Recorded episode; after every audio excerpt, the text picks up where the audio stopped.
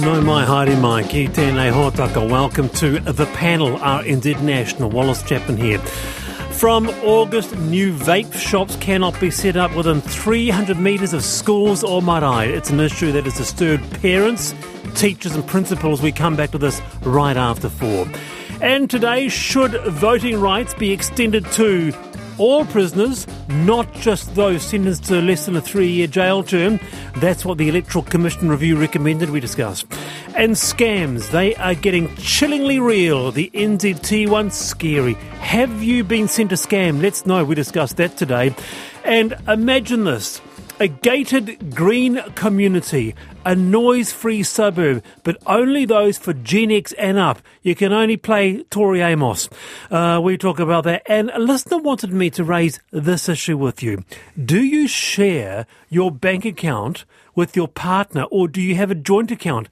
And what's the best for a relationship? Having to ask to dip in to buy some shoes or a watch? Text me two one zero one, email the panel at r n z dot co dot n z. With me today, Heather Roy, former ACT M P and Minister, now Professional Director and Principal of uh, boutique consulting company Talk Point. Heather, good to have you here. Thank you. Kia ora. And Guy Williams, comedian, and many more things beside. Kia ora, Guy. Kia ora. Nice to be here. A privilege to talk to the wonderful people of New Zealand, Aotearoa. But isn't it? Yeah, it As is. Always. It is. And I've been travelling around this country, and it's like, it's a big country. Shout out to all the people down south freezing their bums off. And Shout we, out. We discussed that on your I've Been Thinking, no doubt. But to the cycleways in Wellington have received nationwide focus for years now, going back to the Island Bay cycleways, whew, creating an absolute hoo-ha. Well, now Wellington has won a prestigious global award, which includes six hundred fifty thousand dollars in prize money for the bike networks there. The Bloomberg Initiative for Cycling Infrastructure is a competitive grant program supporting cities to build safe, connected uh, infrastructure around cycling. Whittled down from two hundred seventy to just ten worldwide, the winners were announced late last week. With us is Patrick Morgan from the Cycling Action Network. Kia ora, Patrick. Kia ora, Wallace. The cycling community must be in raptures. Look, this is a big tick for Wellington's ambitious bike lane plans. This is really about leadership, vision and ambition. So it's great to have, uh, you know, a big tick from uh, the Bloomberg Foundation for what Wellington's trying to achieve to, you know, to uh, take action on climate and make our streets safe and lovely. Wellington trying to achieve it. Does Wellington, be honest, Patrick, does Wellington really deserve this award? Look, I wrote a letter of support, so I really hope so. Um, I think it does. It's, it's been, been ambitious, hasn't it? No, not at all. And I think the numbers reflect the growing popularity of biking in Wellington. Each month there's more than two hundred thousand trips by bike in Wellington. So Wellington's on its way, and I think um, maybe Christchurch should be nervous for its biking crown. Does Christchurch have a crown for biking? I didn't even know that was a thing. They should be nervous. Patrick, can I just say, are you single? Because you've got the most seductive voice. You're like making love to my ears right now. It's actually a privilege to hear you speak into a microphone. What about me? Not you, Wallace, not you. I'm sorry, Guy, okay. Well spoken for, but thank you for the... oh, so am I, the, so am I, Guy. Yeah. yeah. I've got to say, there is, a, there is a gap in Wellington's bike network, and that is along the waterfront. Um, so we've launched a Keys Please campaign. It's, you know, it's annoying when you're on you're walking and someone on a bike or a scooter zips by you. Yeah. So we think a separate bike lane along Jervois Quay to take the faster bikers off the waterfront okay. is the gap in Wellington's plan. Okay, Heather Roy, you're there, you live there, you're there right mm. now. Uh, do you buy into the hype? Um, oh, I think this global recognition is, is a great thing, and it does sort of reinforce um, the job that's being done. I think we we need to get past Island Bay and actually um, celebrate, you know, what's happened now. I was a bit disconcerted, I have to say, when a whole lot of parks were taken out and suddenly they were bike lanes. But once people get used to those things, I don't think it's it's as bad as, as people think. I'm really in favour of, of separating the cyclists from the traffic, and anything that can be done to do that I think is a great thing, because that's what makes people nervous about cycling, and it does stop people from doing it. And this off-road nature-based biking network that's being talked about too is really exciting. So we've got the most beautiful gardens. It would be great if you can cycle through those, and that takes traffic off Tenakori okay. Road.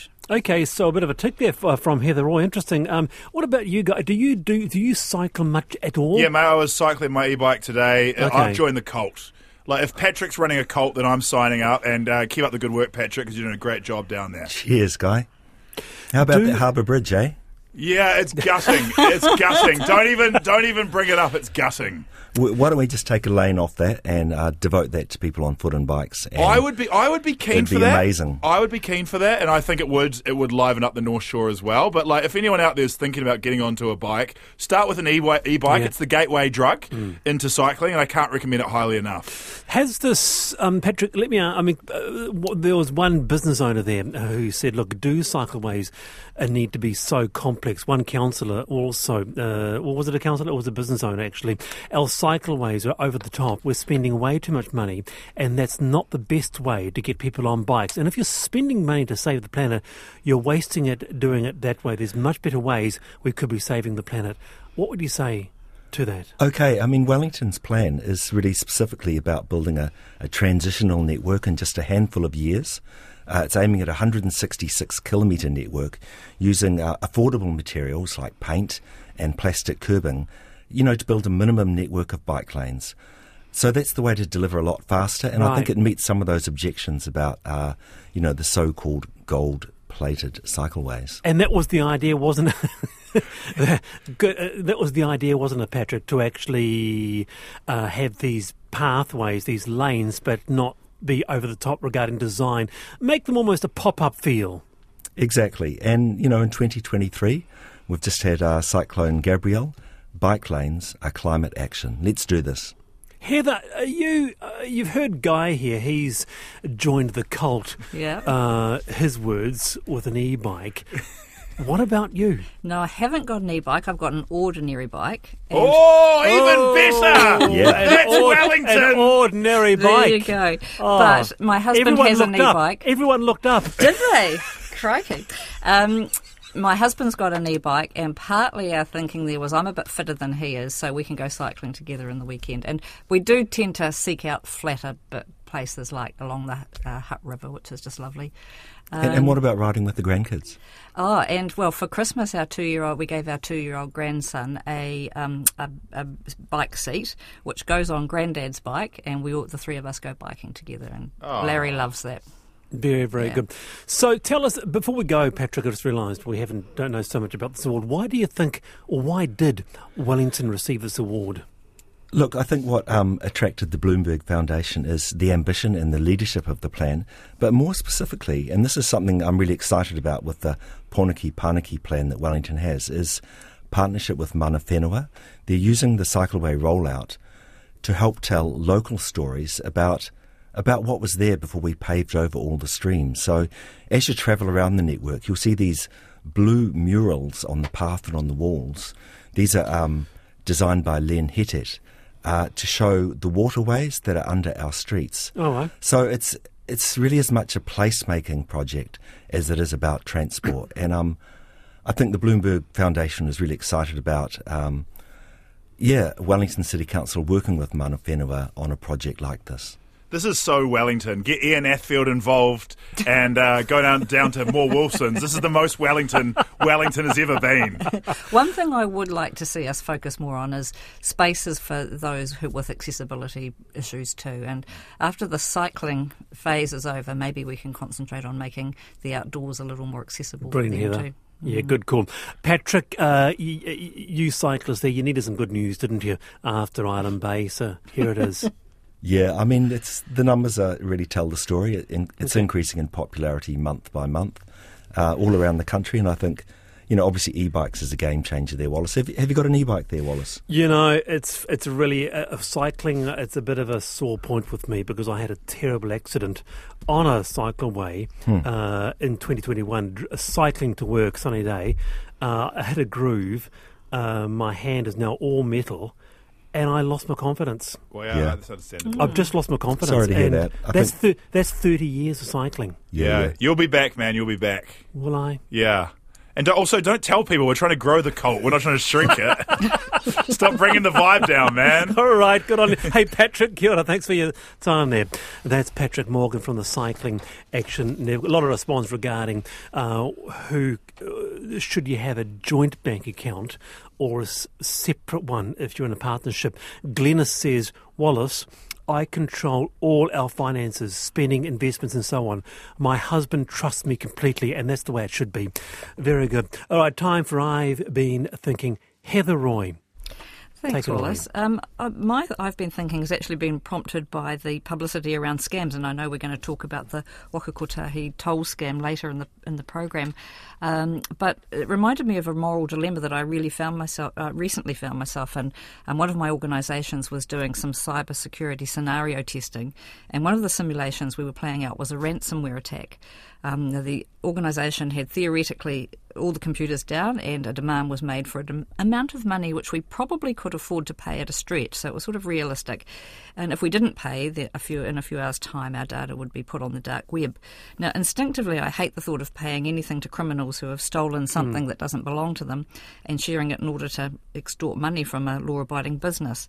But I was surprised that my board, when we had to make a decision, was split fifty-fifty about whether to pay and protect our data or whether to take the moral high ground and not pay and, and promote um, you know, the ongoing activity that um, we're seeing at the moment. And the government recently issued advice to government departments to say they must not pay, but I am aware that plenty of businesses do pay up to, rece- to retrieve their oh, information. Do they? Yeah, no, I... I understand they do. So fortunately mine was a simulation, not real life, but it was good testing to see what we would do. And, um, you know, organisations are being hit by hackers and cyber criminals all the time now. So, you know, what do the listeners think is the right thing to do? Do you pay up and um, retrieve your information, or do you take the moral oh, high ground and not? Great question. Pay mm. up or don't pay ransomware. What do you do, Guy? I'm so lucky that I nothing on my computer is worth any money to anybody. So I'd say good luck, take it and do it with, with it what you will, you know. But um, yeah, it's, it's terrifying for people who do have stuff worth protecting. Mm. Uh, it's a really interesting dilemma. I would I would definitely pay if I could afford it. Yeah. All right, very good, Heather Roy. Uh, Guy Williams, I've been thinking. I was just down in the dirty south. Uh, I've been down to Ōtautahi, uh, Christchurch, Oamaru, and. Uh, Uh, Dunedin, I don't know what that is in Māori, but um, Otipoti. Otipoti. Oh, okay. Well, thank you. That, that's, I learned something today. But um, Oamaru still can't say their own name correctly. It's Oamaru down there, and I just wanted to w- rile up the locals one more time. I was down there riling them up all weekend. Shout out to the Steampunk Weekend. It was a, it was a beautiful time down there in Oamaru. But the fact that the locals can't say the name of their own town correctly is still hilarious. Uh, if anyone wants a bit of help, I, I mean, I'm not the best teacher, but it's or ah. Maru, with a bit of a roll on the maru, if you can do it. I mean, I'm not. You can you can learn from someone who actually speaks the language better than me. But Oamaru, if you want to say it properly, and if you want to get an argument with a local, it's it's good. I recommend it. It's a good time. Did you go to Timaru? Timaru, I, I stopped through, but I didn't want to be in there too long. They're weird. They're weird down there in Timaru. Oh, I lived there for twenty years. Oh, that explains oh, a lot. Yeah, don't be rude to... Oh, Guy. Yeah, what are you saying, Guy? I'm saying Timaru people, send your hate mail in to Wallace, and he might pass some of it on to me. Okay. Um, Twenty years in Timaru. How do you feel about that, Heather? Oh well, it wasn't. It, I wasn't born and brought up in Timaru, but uh, Timaru. Uh, I'm from further south, Palmerston. So you should go there. That's put different. That, put, put there next time. Go That's there next different. time, Guy. Um, and, and was that was that quite noticeable that the locals pronounced it? No one want to say, No one wants to say it correctly down there. And I mean, I understand it's the way you've been saying it your whole life, but at the same time, grow up. Uh, there's an A in there. You've got to pronounce it a little bit. Make it a little bit of an effort. I know it's hard. I know it's embarrassing, but it's also fun to learn something a little bit new. Well, there you go. Good on you, Guy, with the rear push, says Andrea. Fra- Andrea. Uh, all right. Uh, lots to dis- a lot to discuss today. You'll Ooh. want to be staying with the panel today with Guy Williams and Heather Roy until five p.m.